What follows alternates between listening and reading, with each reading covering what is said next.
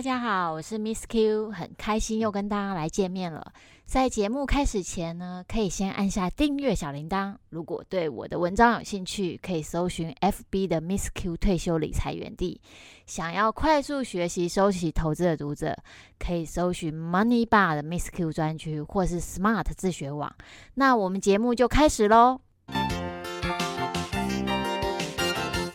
Hello，大家好，今天要跟大家来讨论的题目是用 REITs 成为包租公，稳稳赚租金跟增值。这个题目呢，相信特别是对想要成为不动产房东的人是特别有感的。因为很多人，包括我自己，都有有想成为这种不动产包租公的梦想。可是这个梦想的代价非常的高，因为举例来说，你想要投资一个热门区域的店面，第一，你要拿出一个高额的自备款；第二个，你必须要背负一个很高额的房贷，因为这个总价都不便宜。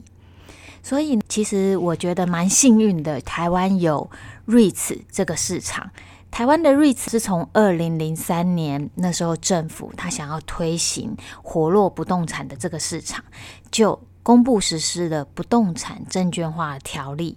接着零五年开始，台湾就出现了十档挂牌的 REITs。到现在为止呢，因为其中有三档清算了，所以现在只剩下七档。REITs，那每一档的规模都不小。我们以第一档来讲，第一档呢是富邦一号，它发行规模呢是五十八亿。那下面有几栋商用不动产的标的。举例来说，投资这个土银富邦一号呢，投资人呢只需要打开你的台股的 APP 或是下单软体。搜寻到这一档零一零零一 T，你就会看到哦，买进的价格跟卖出的价格就可以直接下单，成为不动产的包租公，是不是很方便呢？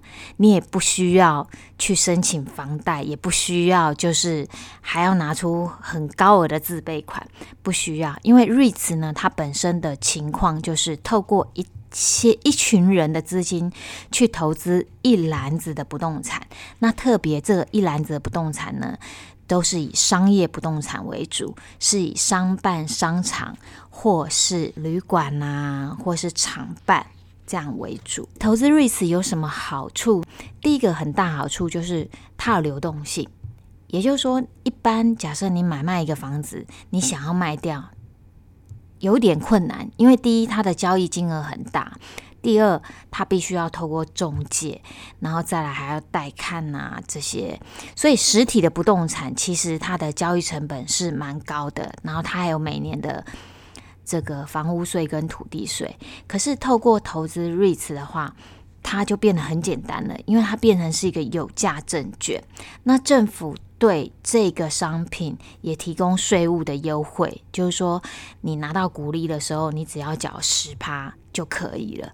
所以这个 REITs 的市场，通常的投资人都是一个很长期的投资人哦，我就是要长期去收这个租金，那长期去收这个股利，那不轻易买卖的。所以你会发现它的买卖的流动性不是很频繁。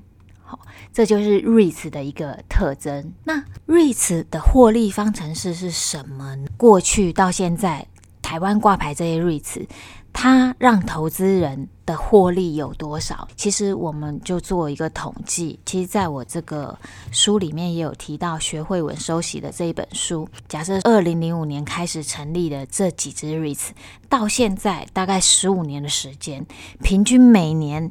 就是它的配息，再加上它股价的增值，平均的报酬率是八 percent 到十一个 percent。那很多读者就问说，嗯，怎么可能？这个 REITs 的配息不是只有一 percent 到三 percent 之间吗？那怎么可能每年可以让我有八个 percent 以上呢？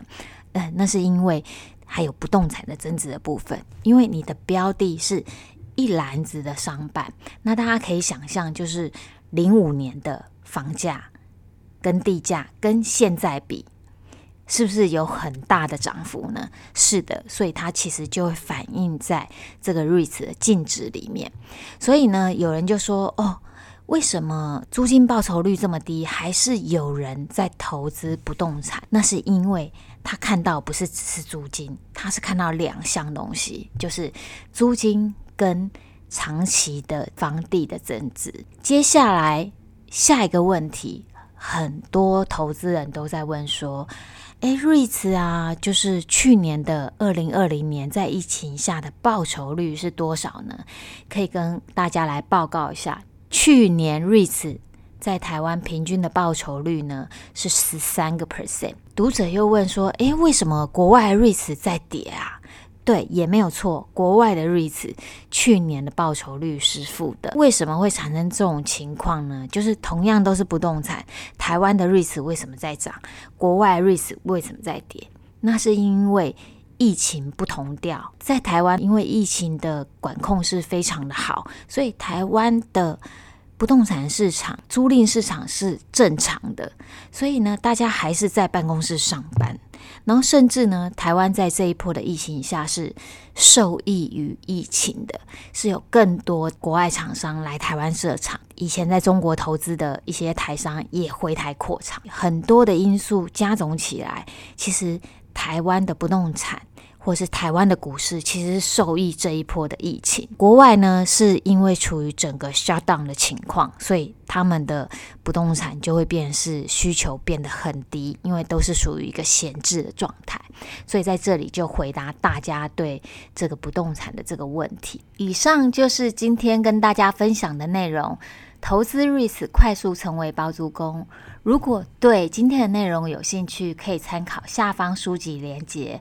我是 Miss Q，我们下次见喽，拜拜。